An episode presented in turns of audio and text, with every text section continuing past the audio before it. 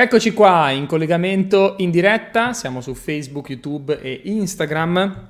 Piccola talk chiacchierata pomeridiana. Oggi ragazzi è un giorno importante, ehm, quindi commentiamo un po' senza filtri e non faccio spesso contenuti di questo genere dove esprimo la mia opinione, anche se in tanti me l'avete chiesta e quindi mi sembrava anche giusto creare un po' un contenuto per parlare di quello che sta accadendo in Italia, in tanti paesi del mondo, anche un po' qua negli Emirati, vi voglio raccontare come la viviamo noi.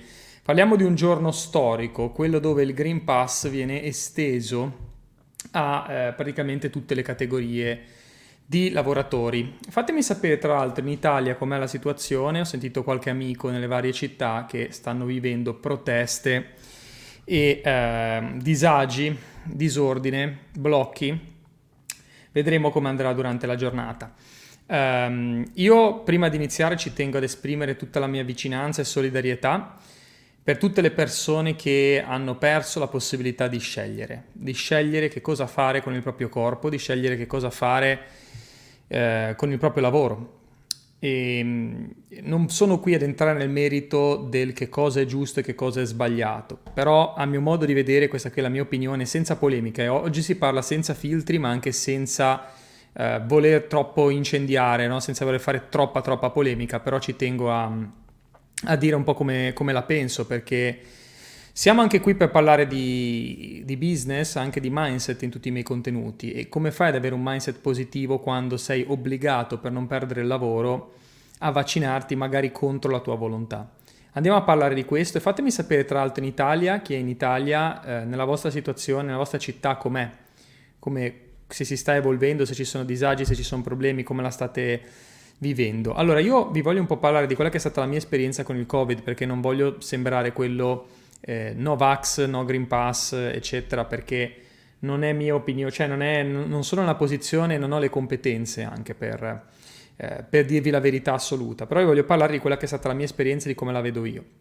Io quando ho avuto il Covid a maggio sono stato veramente, veramente male. Cioè il Covid non è uno scherzo, ragazzi. Poi spero che non tirino via questo video perché uso le parole Covid, vaccino, Green Pass, perché stanno anche censurando un po' i contenuti del genere, però non vuole essere un video polemico, ok? Io vi dico come l'ho vissuta io, non sono mai stato così male in vita mia. E a me mi ha preso abbastanza pesante, io sono stato praticamente tre settimane prima di riprendermi. I primi dieci giorni, anzi nove giorni ho avuto la febbre, avevo la febbre a 38, 38 e mezzo, prendevo la tachipirina o l'ibuprofene mi scendeva di due tacche e vi dico, io sono uno super in salute, super sportivo, ho sempre fatto sport tutta la mia vita, non sto mai male, non ho mai preso medicinali, sono stato, sono stato messo KO, quindi se prima, eh, e lo ammetto, io ero quello che agli amici e conoscenti diceva ma il covid, ma va, ma cosa sarà? I primi tempi lo, l'ho pensata così, ho detto ma sarà un'influenza un po' più strong delle altre, invece io vi dico ragazzi al 100% che il covid non è un'influenza normale, non è una malattia normale, è come una roba aliena, cioè io la sensazione che ho avuto è che una roba esterna, proprio che il mio corpo non, con- non ha mai conosciuto, fosse entrata dentro di me. Una roba micidiale. Sudavo tantissimo la notte, ero sempre rincoglionito, dormivo 10 ore, ero proprio uno straccio. Davvero come se qualcosa di sconosciuto, di alieno fosse entrato dentro di me. Poi si può discutere sul fatto che il Covid sia una malattia che è sfuggita da un laboratorio, eccetera non ve lo posso dire, però quello che ho provato sulla mia pelle è stata una roba micidiale, quindi ragazzi se c'è qualcuno che pensa che il covid sia uno scherzo, fidatevi che non lo è e ve lo dice uno che è stato per molto tempo eh, a pensare che fosse molto più leggera come cosa, invece non è assolutamente una roba normale. Quando sono andato a fare le lastre comunque mi hanno individuato una polmonite, non ho mai avuto t- problemi no, di questo tipo, quindi vi dico ragazzi che è una brutta bestia.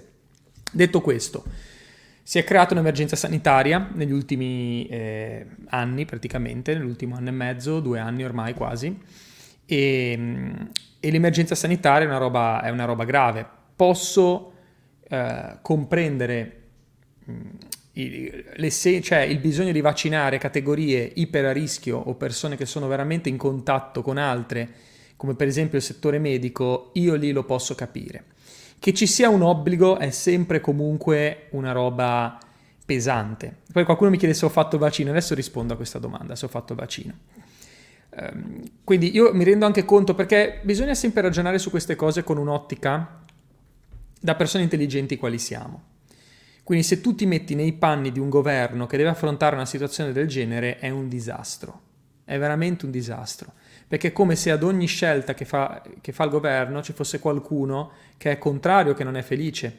Quindi ahimè il lockdown probabilmente andava fatto, io neanche sono favorevole a tenere le persone chiuse in casa, però quando è successo era probabilmente l'unica arma di fermare il virus.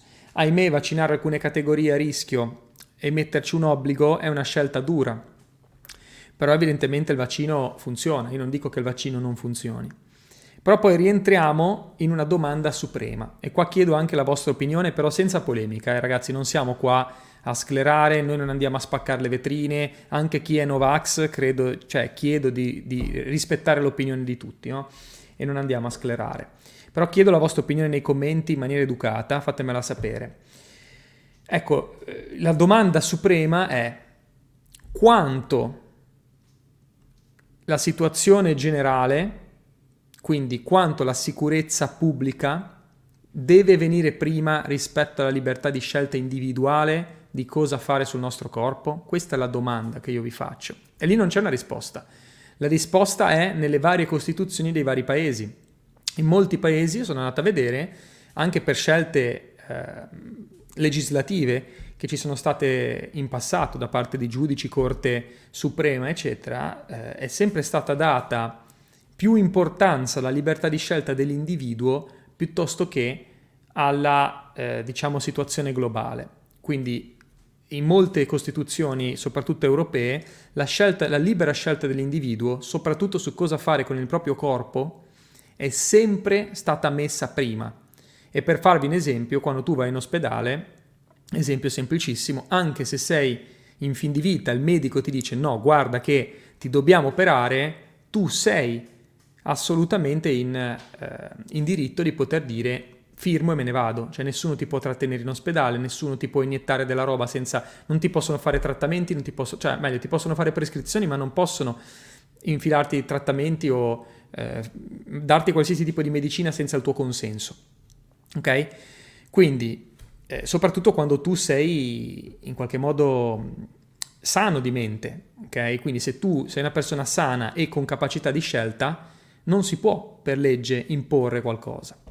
E quindi è chiaro che l'obbligo vaccinale, che è palese che è l'obiettivo di questo governo, parlo del governo italiano ma anche di tanti altri paesi nel mondo, è palese che eh, non potendolo fare, perché è una roba che va contro i diritti delle persone, perché se ti obbligo non hai, non hai libertà di scelta, ma se ti dico per lavorare hai bisogno del vaccino, allora a quel punto, a mio modo di vedere, è un ricatto molto molto grave, molto grave, anche perché è una decisione che va sopra alla Costituzione italiana in qualche modo, se vogliamo pensare all'Italia che è una repubblica fondata sul lavoro, che il, valore, il, il lavoro oltre che essere parte della Costituzione è anche proprio un valore in Italia. Il diritto al lavoro, il diritto ad avere opportunità, il diritto a poter lavorare, a poter esercitare la, la propria libera professione anche perché è libero professionista.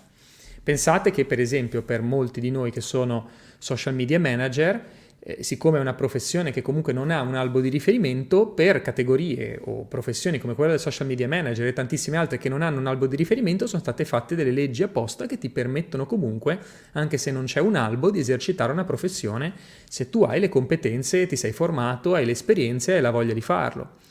Quindi è un luogo che io ho sempre visto l'Italia e anche l'Europa, perché sono stato in Francia di recente anche, in Francia uguale per entrare ovunque Green Pass, ho dovuto, beh, in realtà ho il Green Pass perché sono stato malato di Covid, però quindi per guarigione io ce l'ho. Poi adesso vi racconto anche come la vedo io sul vaccino, se siete curiosi. Eh, però ecco, a mio modo di vedere, in tanti paesi come quelli del, dell'Europa, soprattutto Europa del Sud, non mi sarei mai aspettato, mai aspettato una mossa così vigliacca. Fatemelo, fatemela passare così, una mossa così vigliacca da parte di un governo. A mio modo di vedere, se devo dare la mia opinione, è una vergogna, non perché il vaccino non sia utile, anzi io sono, sono favorevole a vaccinare le persone che ne hanno bisogno, però chi per motivi, che può essere per, anche solamente per motivi di credenze, Cioè ci sono anche dei motivi che non sono solo scientifici, sono anche spirituali. Cioè se io, per come sono io, per le mie credenze non mi voglio fare iniettare niente, cioè un musulmano è libero di poter dire io non bevo alcol, perché per le sue credenze quella sostanza lì nel suo corpo non va bene. Che poi non siamo qua a giudicare, ma è giusto o sbagliato bere alcol? No? Eh, sono scemi i musulmani che non bevono alcol? No, non, noi, non dobbiamo giudicare noi. Per la loro credenza, per quello in cui credono, per le loro convinzioni, e forse hanno anche un po' ragione perché l'alcol non è che faccia così bene, non, non va bene prendere l'alcol. Allora, perché mi devi obbligare a iniettarmi una sostanza che comunque ha un potenziale di, di, di farmi dei danni? C'è, perché le, ehm, diciamo, le controindicazioni, gli effetti collaterali da vaccino ci sono. Che non siano tante, ok, però ci sono. C'è comunque quel minimo di rischio, ce l'hai comunque.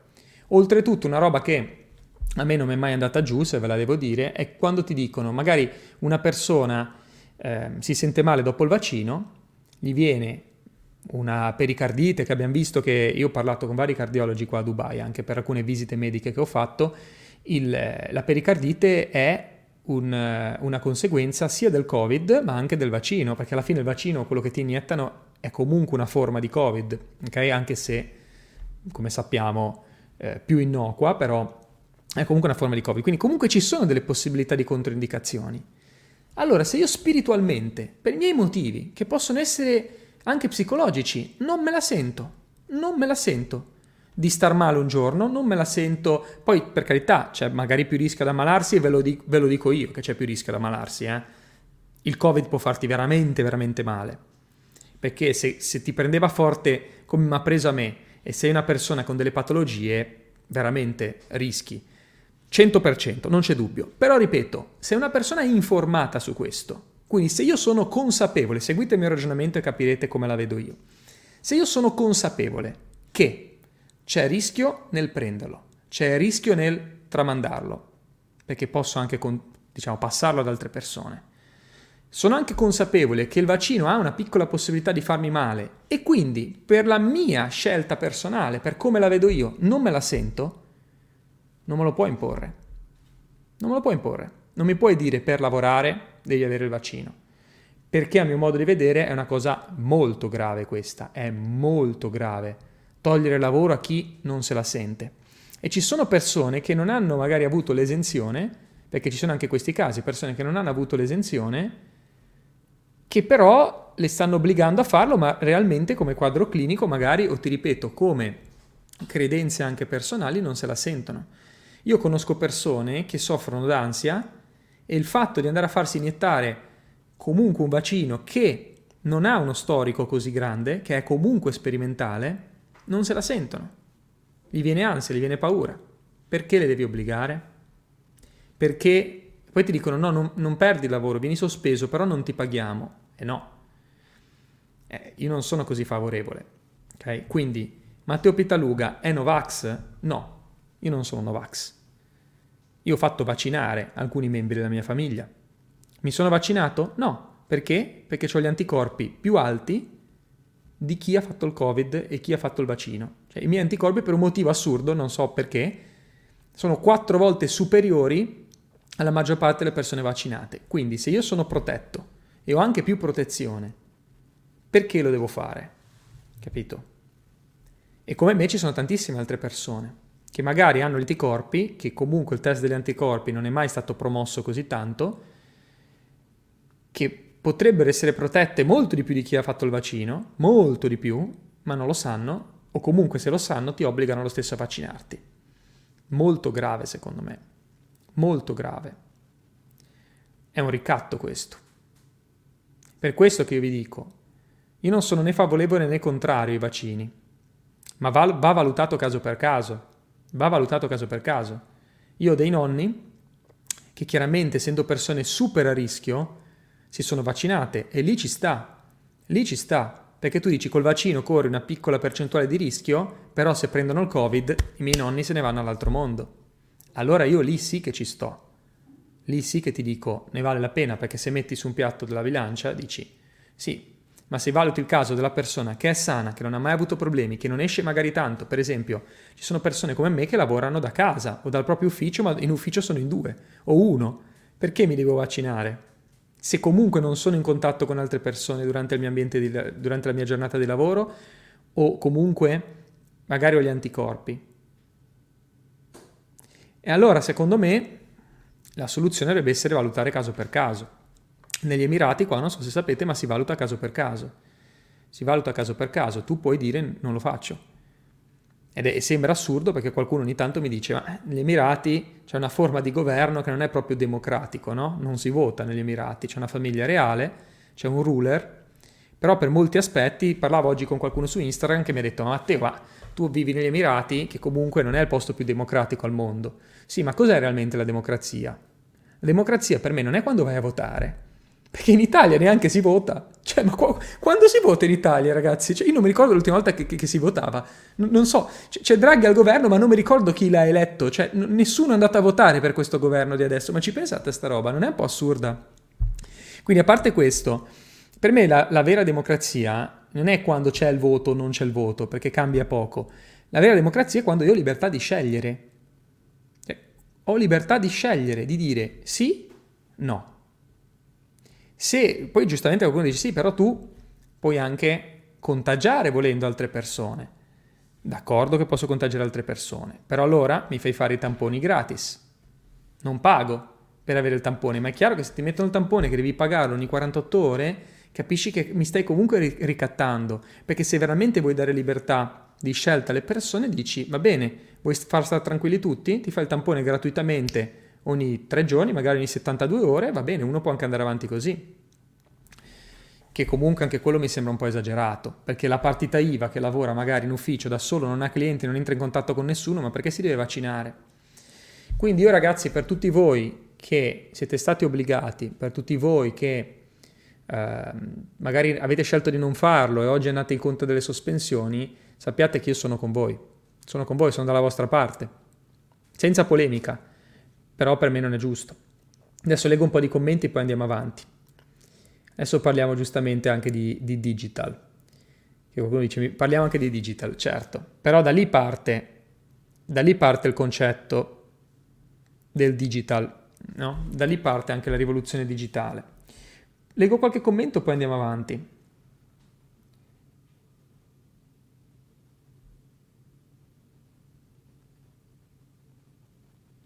Qualcuno dice ci sono persone che sono decedute di infarto dopo il vaccino ma dicono che non c'è correlazione. Ma c'è anche da dire che è chiaro che se tante persone eh, fanno il vaccino, poi qualcuno gli viene un infarto dopo, eh, è dura correlare le cose, no? Però comunque ci sono stati anche, anche, casi dove secondo me il vaccino ha portato dei problemi gravi che non sono stati riconosciuti, ma va bene così. Quindi vi ripeto ragazzi, non, è, non sono qui a fare polemica, ok? Però volevo dire la mia perché secondo me è giusto, è un tema giusto da affrontare. Ora parliamo di digital. Uh, perché è importante costruire un'alternativa digitale? Per vari motivi, anche per chi, diciamo, um, questa pan- pandemia ci ha insegnato tantissime cose. Ci ha insegnato che il digitale è destinato a crescere, ha avuto un'impennata clamorosa, ha avuto 5 anni di accelerazione in 6 mesi. Si è digitalizzato tutto in tempi record e non vuole finire questa cosa. Molte aziende, dopo la pandemia, che si sono spostate in smart working, hanno continuato a fare smart working. Hanno assolutamente continuato e andranno avanti probabilmente anche nei prossimi anni a fare smart working.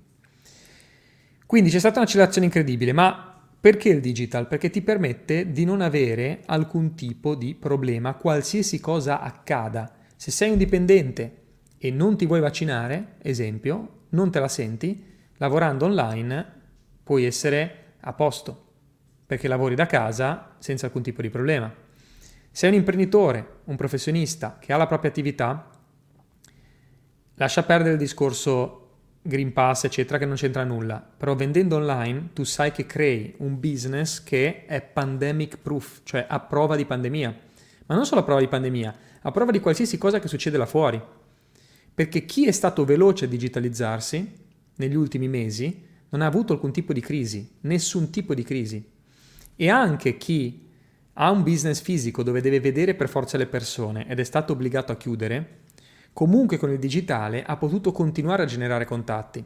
Per questo che io vi dico, sia se sei un imprenditore, un professionista o sei una persona che vuole lavorare semplicemente da casa, il digital è quello che devi studiare, ma dalla mattina alla sera. E quello che devi comprendere è che le vendite che vengono dall'online non sono quelle solamente delle persone che ti chiamano e hanno pagato. Tutte le vendite che, che vengono dall'online vengono tutto da una fase di riscaldamento del contatto che viene prima della chiusura della vendita. Pensaci a come compri tu online. Tu online compri Anzitutto quando senti parlare di qualcosa, quindi te ne può anche aver parlato un amico, ma la ricerca su Google la fai. E da Google ti ficchi nel sito, dal sito ti ficchi nei social, inizi a seguire i contenuti ed entri in quello state of mind. Inizi a pensare che quel prodotto o servizio forse ti serve, che forse ne hai bisogno o comunque lo conosci. Quando arriva il momento giusto tu compri, ma se non hai fatto tutto quel percorso prima, tu non paghi. Tu non paghi.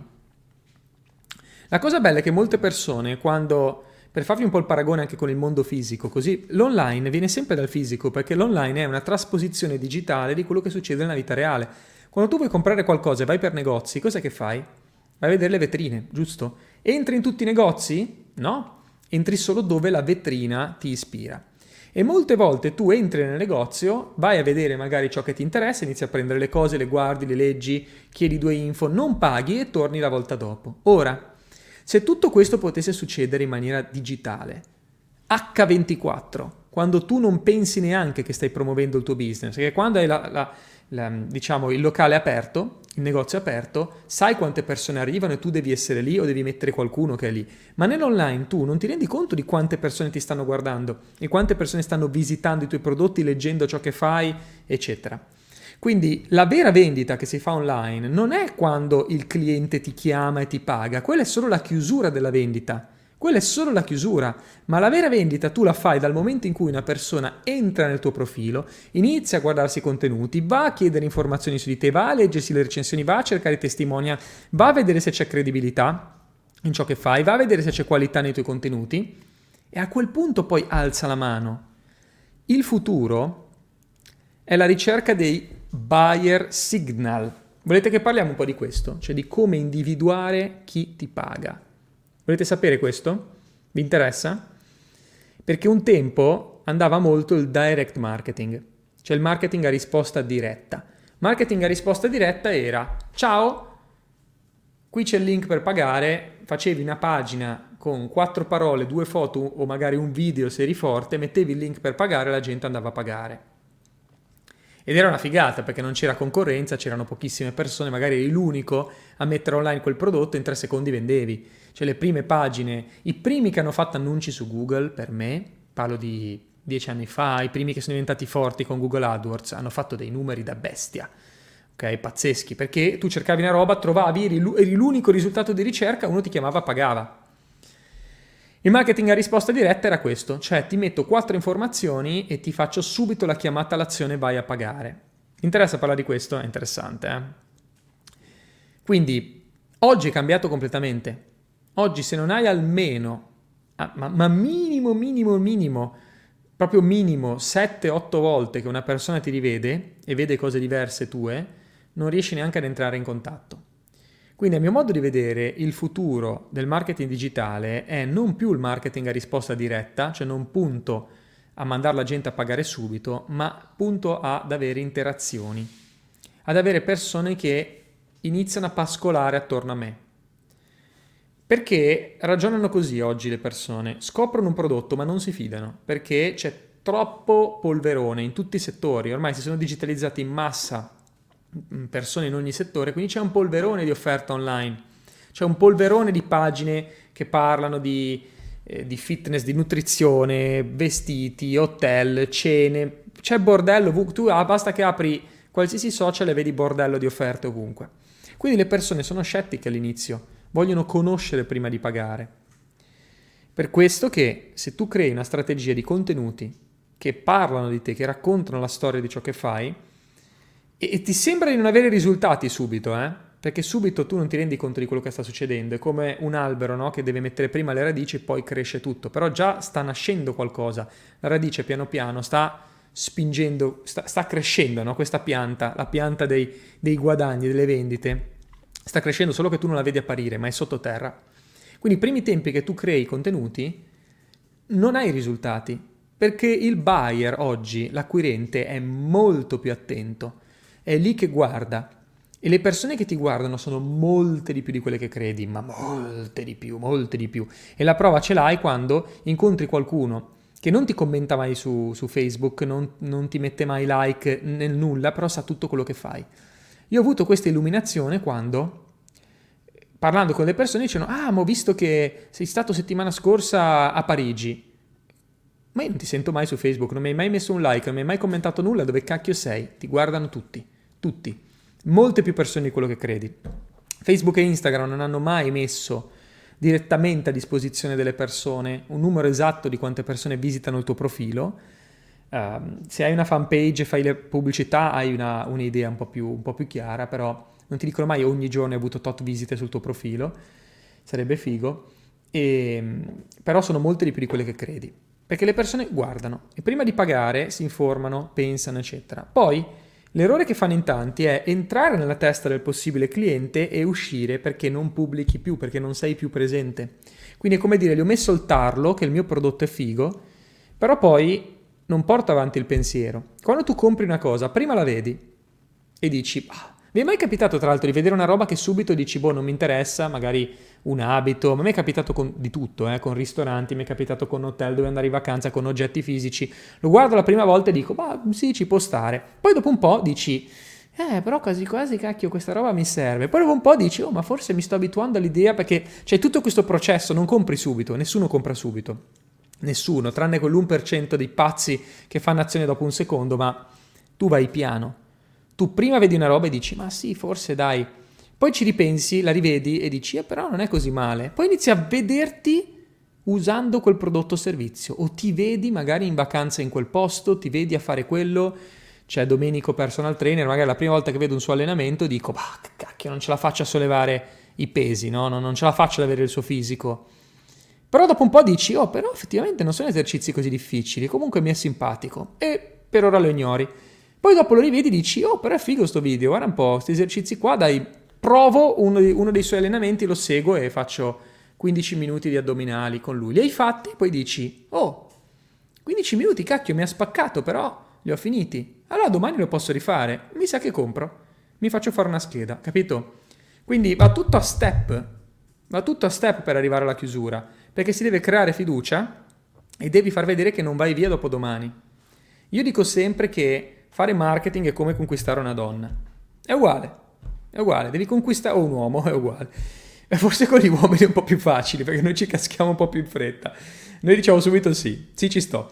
Ecco, una donna, la, la donna è un po' più esigente, no? È chiaro che devi un minimo mostrarti interessato, devi un minimo coccolarla, devi un minimo dare valore, devi un minimo interessarti genuinamente a quella persona. È uguale. Ma alla fine, ragazzi, come noi ragioniamo nel mondo fisico, ragioniamo anche online. Noi ci sbagliamo e continuiamo a pensare che dietro la tastiera non ci sia nessuno. In realtà c'è una persona. C'è una persona che ragiona esattamente uguale al di fuori del computer o dello smartphone. Eh? Ragioniamo tutti allo stesso modo. Quindi se... Perché vi sto dicendo questo? Perché se tu crei oggi un'offerta e vuoi iniziare a venderla, devi partire da molto più lontano. Non è che puoi dire è uscito questo prodotto, compralo. Inizia a parlarne e vi spiego anche come funziona questo um, ingegneria della comunicazione, sì, esatto, è, ingegner- ingegneria del, del, cash, questo, del, del marketing proprio. Devi ingegnartela. Quindi volete sapere come? Ve lo dico anche come, chiaramente. Devi sempre pensare che esistono varie fasi del mercato. La prima fase è la fase Far West, che è la mia preferita. La fase Far West è quando il tuo prodotto è nuovo e non c'è concorrenza e non ci sono magari neanche leggi di riferimento, quindi proprio il Far West supremo, puoi fare quello che vuoi. Quindi esco con, attenzione, sono il primo a inventare, un esempio stupido che ho sempre la mia bottiglia dietro, sono il primo a inventare la bottiglia d'acqua che mantiene la temperatura più a lungo, quindi te la puoi portare dietro, non diventa mai calda, esempio, eh, a caso. Sono il primo. Non c'è concorrenza, nessuno ha mai fatto una legge di riferimento sulle bottiglie che tengono acqua, per esempio. Io posso uscire e dire, oh siamo i primi, guarda che roba, è l'unica bottiglia al mondo che tiene l'acqua dentro. Allora io vendo come i pazzi, perché mi basta dire, ma quante volte ti è capitato che vai in palestra, dopo un po' che bevi la tua acqua diventa calda, vai a correre fuori, diventa uno schifo di brodaglia, ti fa vomitare? Che figata, questa bottiglia tiene l'acqua fresca per 10 ore. Vendo come i pazzi, boom, boom, boom. Poi succede una cosa, vediamo chi indovina che cosa succede dopo un po' che tu hai in offerta. Fatemi sapere nei commenti che cosa succede dopo un po' che hai in offerta. Commentate, dai. Che cosa succede? Che cosa succede? E tutta questa roba la fai online, eh? la fai nel modo in cui comunichi. Per questo vi dico che l'online è la chiave. Perché qualsiasi cosa accada, se tu sai muoverti online, riesci comunque a vendere. La coppia no. Esatto. Ovvio. Arriva qualcuno che la fa uguale e magari costa 5 euro in meno. Tac, uguale. Magari anche della stessa qualità. Cosa fai allora? Vediamo chi indovina. Che cosa fai? Che cosa fai per venderla? Che cosa fai? Vediamo se, se ci arrivate. Adesso vi spiego come diventare dei maestri, dei maestri nel mondo digital. Cosa fai allora? Adesso che ti hanno copiato? Ah, abbassi il prezzo? Abbassi il prezzo? Ti distingui, dice qualcuno. Esatto. Cambi l'offerta. Allora, anzitutto la cappella che non devi mai fare è abbassare il prezzo, perché è un errore clamoroso. Perché le persone non... In realtà il prezzo non è così importante. Le persone cercano una cosa che gli possa rendere la vita più comoda, migliorarsi e comunque ci sarà sempre chi è disposto a pagare per la qualità. Quindi se il tuo prodotto è valido non abbassare mai i prezzi perché vai a distruggerti e anche perché abbassando i prezzi tu puoi dare anche meno qualità, quindi è un po' un problema. Qualcuno dice ti, lo valorizzi per bene. Allora, esatto, ma hai due vie per farlo. Allora, la prima è mi invento una feature nuova.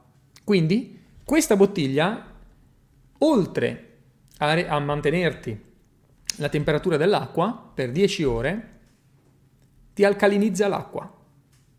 Quindi tu vai là fuori, bevi la brodaglia schifosa, basica che ti acidifica il sangue, con questa tu alcalinizzi il tuo corpo. Quindi ti depuri. Figata, ho aggiunto una feature nuova. Ok? Quindi questo è quello che vai a fare. Se puoi, se puoi aggiungerci qualcosa che rende l'offerta migliore, la potenzia, allora lì hai vinto. E se guardate, la Apple sono i maestri in questo. Ogni anno potenziano quello che hanno. Non stravolgono tutto, eh? Potenziano, migliorano le feature, migliorano le qualità delle, dei prodotti che vendono. Questo ti permette di levarti continuamente di sopra la concorrenza. Ora la domanda è, e cosa succede? Cosa succede quando non puoi più migliorare quel prodotto e sei al limite magari? Cosa fai? Vediamo chi ci arriva. Cosa fai? Cosa fai? Perché lì il, il momento è tosto, perché è quello verso cui stiamo arrivando, eh? Quello verso cui stiamo arrivando in tutti i settori, ci arriveremo prima o poi, molti ancora devono ancora digitalizzarsi, però tra qualche anno arriveremo così in tutti i settori saturazione totale di offerte uguali sparate sul web. Cosa fai allora? Cosa fai? Cosa fai?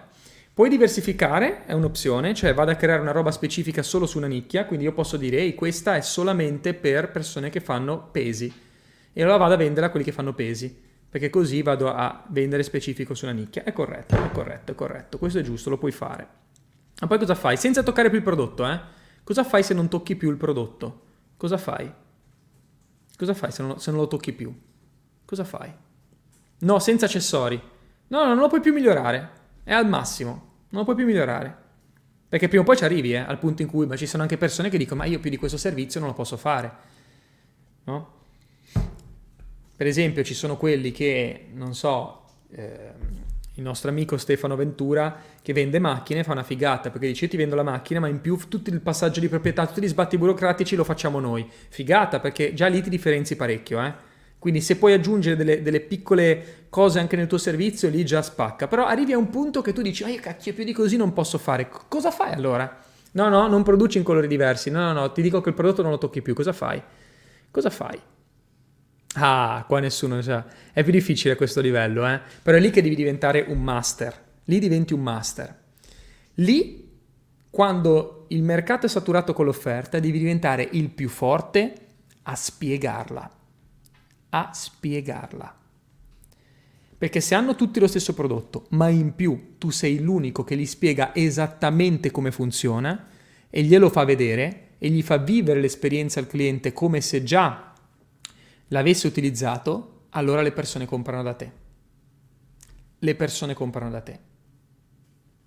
Quando il mercato è saturo e non puoi più migliorare la macchina, diventi forte se spieghi come funziona la macchina. E allora lì hai vinto. Quindi la sfida non diventa più continua a migliorare il prodotto, beh ovviamente tu devi sempre pensare a migliorare la tua offerta, però se non ce la fai o se è un momento semplicemente che devi aspettare per migliorarla, magari devono uscire degli aggiornamenti nel prodotto o nel servizio, allora lì devi diventare il più forte a spiegare come funziona.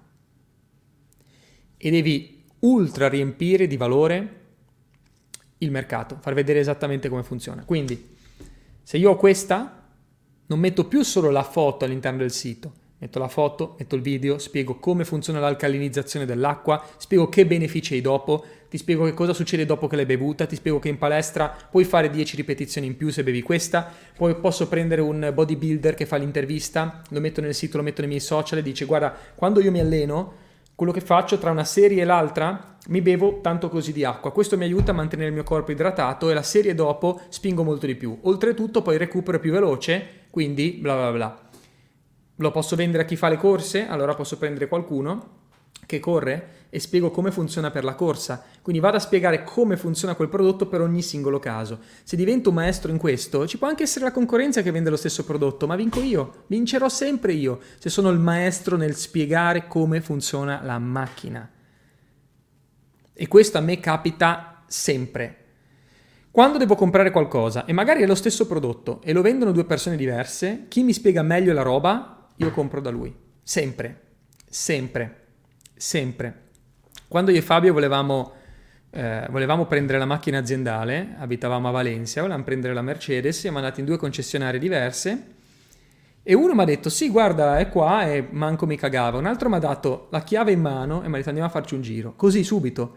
E mentre andavamo a farci un giro, questo qui era uno proprio appassionato, mi diceva guarda Mercedes funziona così, eh, qua sopra c'è il GPS che se per caso ti schianti, fai un incidente, da solo parte, arriva la chiamata in automatico alla polizia che ti viene a trovare eh, le gomme sono fatte in questo modo, mi, mi, faceva, mi spiegava le cose mentre io lo facevo, mentre io guidavo, mi diceva guarda prova a cambiare la marcia in questo modo, accelera così, mi faceva vedere tutte le varie funzionalità da chi abbiamo scelto di, di prendere la macchina. Capito? Quindi devi diventare un maestro nel conoscere il tuo prodotto nel metterlo davanti alle persone quando sei arrivato a quel livello.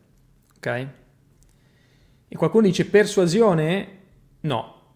Persuasione in realtà Persuasione è un po' una, una, parola brutta, nel senso che sembra che io ti devo convincere a comprare il mio prodotto. Qua non è persuasione, ti porto nel futuro, ti faccio vedere esattamente co- come funziona e te lo faccio così bene che tu um, decidi di acquistarlo. E questo tu lo puoi fare raccontando la storia attraverso i tuoi contenuti che pubblichi. Alcuni di questi poi li sponsorizzi e se li sponsorizzi e segui alcune strategie che insegno io nei miei corsi, tipo la rotazione di annunci in retargeting, ogni volta che io vedo quel prodotto mi esce una cosa diversa. Quindi scopro una, una sfaccettatura diversa ogni volta che vedo quel prodotto che mi esce in, in annuncio e prima o dopo pago. Devi solamente comprendere questo.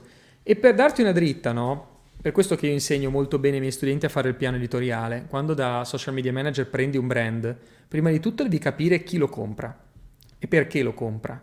Quindi io cosa... Se mi chiamasse oggi la ditta di bottiglie d'acqua che fanno l'acqua alcalina in bottiglia e mi dicesse Matteo ci curi il marketing, io la prima cosa che farei, sapete qual è? Vediamo chi indovina.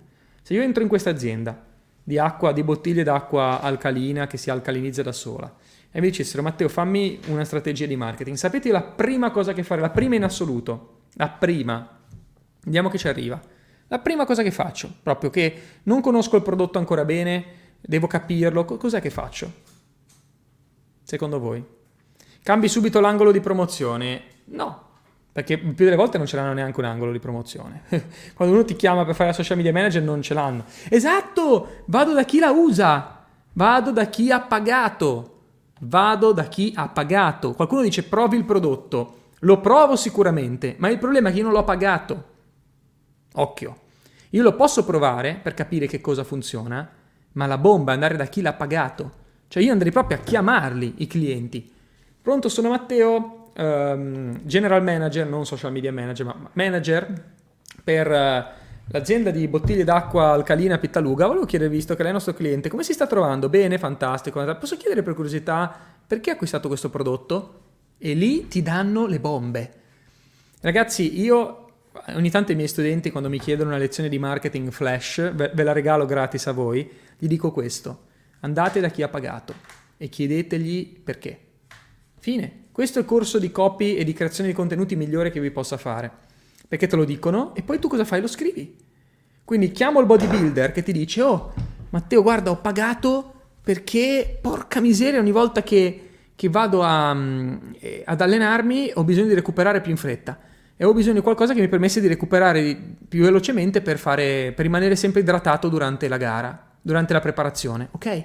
Mi scrivo le cose che lui mi ha detto e poi vado a creare i contenuti. Ehi, per bodybuilder, ti devi preparare per una competizione, ti devi allenare tanto? L'acqua pittaluga ti permette di recuperare più in fretta, ma stesse parole identiche che dice lui. E lì già mi è uscito un contenuto. Vado a capire perché altre persone pagano e ognuno ha il suo cavolo di motivo. Segnati questa, questa cosa. Ognuno paga per i suoi di motivi, non i tuoi. Ognuno paga per i suoi di motivi, non i tuoi. E da lì mi vado a creare un piano editoriale. Ora, ci sono più di 50, se non sbaglio 53 tipi di contenuti diversi che puoi fare nel mio corso Accademia SMM ve ne parlo, vi do anche la mappa esatta di come crearli, però il concetto di base è questo. Devi capire perché le persone pagano, che problema hanno da risolvere, che comfort in più vogliono avere o come migliora la loro giornata dopo che l'hanno fatto, perché uno pensa ci sono prodotti che non risolvono problemi alle persone, in realtà tutto ti risolve un problema. Anche andare a cena fuori ti risolve un problema, che può essere non so dove andare a cena fuori, oppure potrebbe essere voglio passare una serata divertente o romantica, non so dove andare. Quindi comunque risolve un problema. Tutti i prodotti risolvono un problema, eh? Che può essere più grave, meno grave. Anche il Rolex, tu dici, chi compra un Rolex non è che ha un problema, non è che sta male, ma in realtà sì che è un problema, un problema di autostima.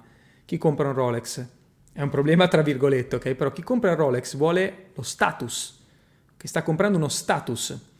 Quindi ha comunque il bisogno innato di sentirsi arrivato per quello che vai in giro col Rolex, per quello che vai in giro col Ferrari. Perché ti senti, ovviamente poi ti piace la macchina, ti deve piacere quello che compri, però in realtà è il feeling che ti dà. Ok? Quindi comunque ti dà un qualcosa che è oltre il, la, il, il godimento nel possedere il prodotto, ti dà lo status. Ok? E altre cose non ti danno lo status. Quindi comunque ti risolve il problema di aver bisogno di confermare il tuo status. Capito? Il mondo del marketing è molto più profondo di quello che crediamo, eh, ragazzi, è molto più profondo, ha radici proprio nella psicologia delle persone, nel, nel ciò che vogliono e noi dobbiamo comprenderlo, non con scopi eh, manipolatori, vietato, se fai marketing per manipolare le persone non hai risultati, non puoi averceli perché vai a mentire, vai a cercare di adattare la tua offerta, no, il tuo compito da marketer, seguimi molto bene, tuo compito da marketer, e-commerce expert o social media manager deve essere prendere ciò che hai e riuscire a farlo arrivare, segnati questa, riuscire a far arrivare ciò che hai davanti alla persona giusta spiegandogli tutto nel modo migliore. Basta, la vendita è la conseguenza. La vendita viene automaticamente dopo, ma tu devi diventare un maestro nel far apparire il prodotto davanti alla persona giusta e spiegarlo nel migliore dei modi e presentarlo nel migliore dei modi. Fine. Perché chi compra, comprerà così. Chi non compra, non comprerà mai. Quindi questa è, è la grande abilità, no? Ti fa stare meglio, eh, sì, eh. Quindi che, la prima cosa che io farei è proprio andare a capire perché le persone comprano. E a quel punto tu capisci i punti di forza del prodotto. E una volta che hai capito i punti di forza, poi tu ogni contenuto che fai devi fare in modo che rispecchi, che tocchi almeno uno di quei punti di forza e il perché una di quelle persone ha pagato. Quindi non so, per esempio questo qui dell'acqua, visto che ormai siamo entrati con questo, vi voglio spremere questo esempio così lo capite.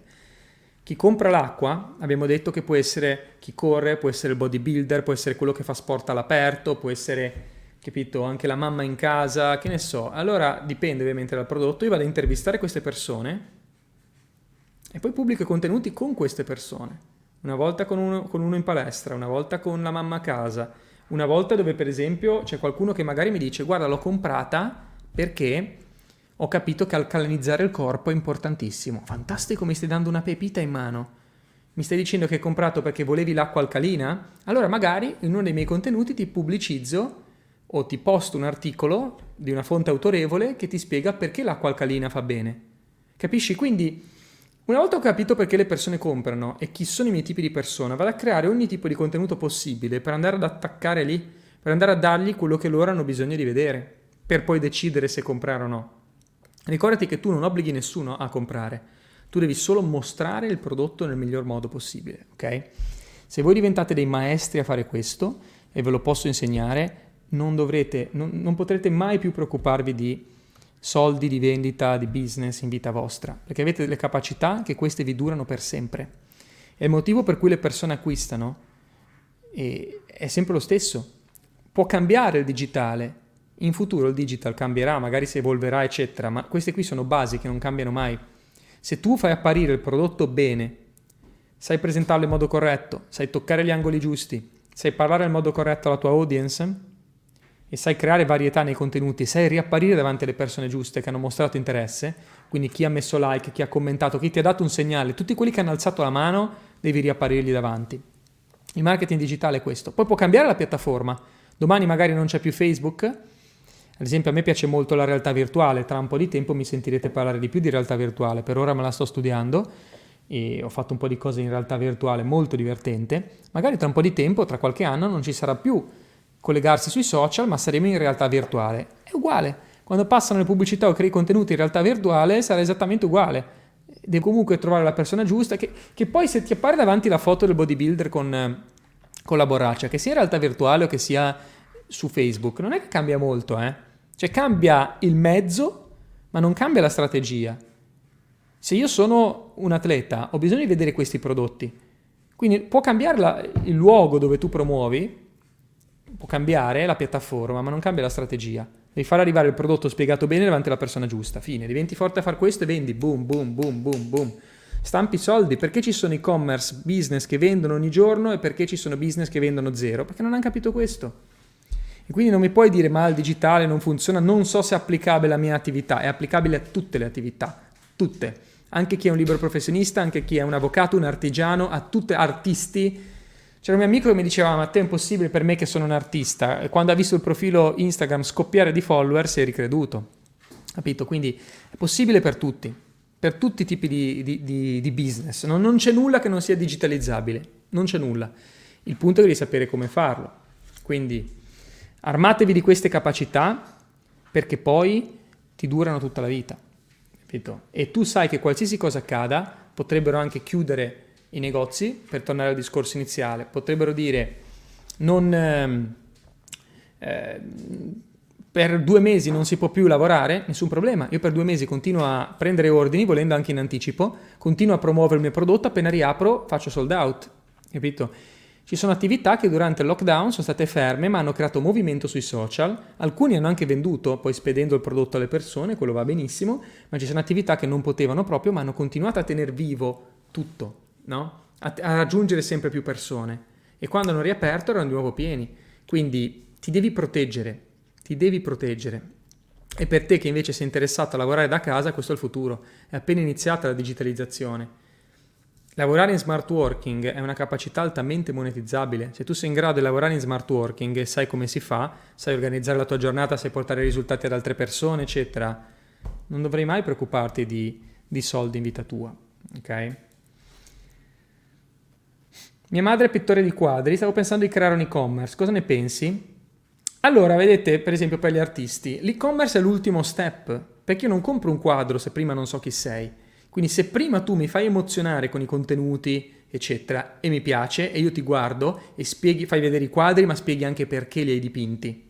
Occhio, se io faccio un quadro, esempio, non so, eh, mi viene in mente, te la butto una così. Quadro bellissimo, al tramonto la famiglia per mano in riva al mare, fighissimo. Io faccio il quadro e lo spiego anche e dico in questo momento rappresentano dei momenti più belli della mia vita quando è nato Matteo ed eravamo insieme al mare, eccetera. Ho voluto dedicare questo quadro a tutte le persone che sono riuscite nel loro sogno di avere una bellissima famiglia. Se io sono appena diventato papà, mi rivedo in quello e dico, ma, ma questa qui è un genio, porca miseria, guarda che roba. Ma in realtà sicuramente il quadro è bello, capisci? Ma come te l'ho presentato e come io te l'ho messo davanti e sono entrato in, in connessione con te. Se io divento forte a fare questo, poi dopo vendo i quadri, capito? Perché sto creando la mia audience, sto creando il mio pubblico. Dai, dai, Vediamo un po' di questions, poi chiudo perché bisogna tornare alle cose d'ufficio. Sono un insegnante di canto, non vendo prodotti ma servizi. Abbiamo lavorato con vari insegnanti di canto e che hanno avuto anche ottimi, ottimi risultati. Nel tuo caso, per esempio, perché una persona vorrebbe imparare a cantare? Per stupire gli altri, per soddisfazione personale, per cantare magari davanti alla moglie, al marito, ai figli o in, in un locale, oppure per migliorare le proprie capacità per fare carriera.